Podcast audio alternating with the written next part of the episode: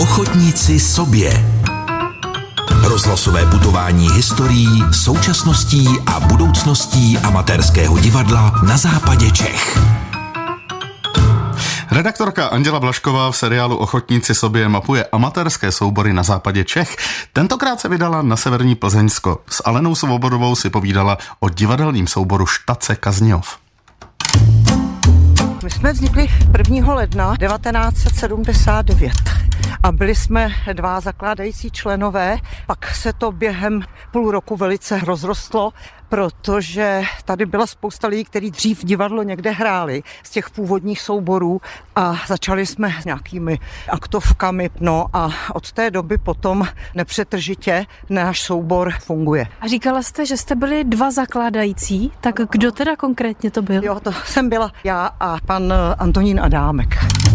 V začátku jsme měli šest lidí, no bylo to jak zatyla, chodili jsme po bytech a lákali lidi do divadla, no pak jsme vstoupili do závodního klubu ROH Lachem a Kazňov, No a začali jsme dělat trošku pořádné divadlo. Především jsme jezdili od štace ke štaci, z toho důvodu se jmenujeme štace, na to přišla Alena, aby nebyla ochuzena. No a nakonec jsme získali tohleto krásné divadlo, divadelní klub Šutr tomu říkáme. A vy ještě sám aktivně hrajete? Když přijdu na jeviště, tak veškeré bolesti a neduhy mi opustí a jsem v jiném světě. Kdybych seděl doma a přemýšlel o svým stáří a kdy umřu, tak bych asi už tady nebyl, ale vzhledem k tomu, že všichni jsou podstatně mladší než já, tak tady si netroufnou bědovat, že mi něco bolí. Kvůli tomu mám divadlo taky rád.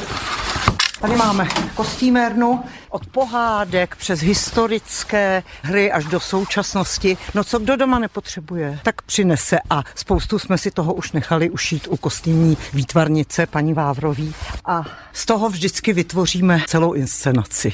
My máme, dá se říct, profesionální zvukaře, kteří to taky už dělají moc dlouho. Náš soubor vždycky všechno má založen hlavně na světlech a na zvucích.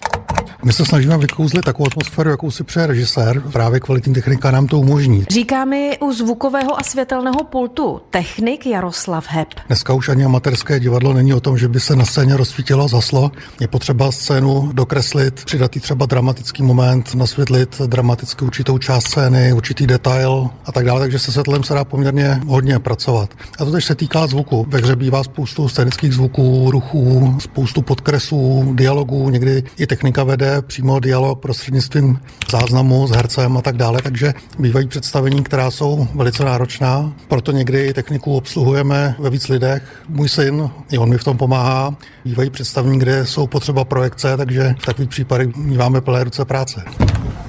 Teď už jsme vyběhli na jeviště. Oponu máte zatahovací? Ano.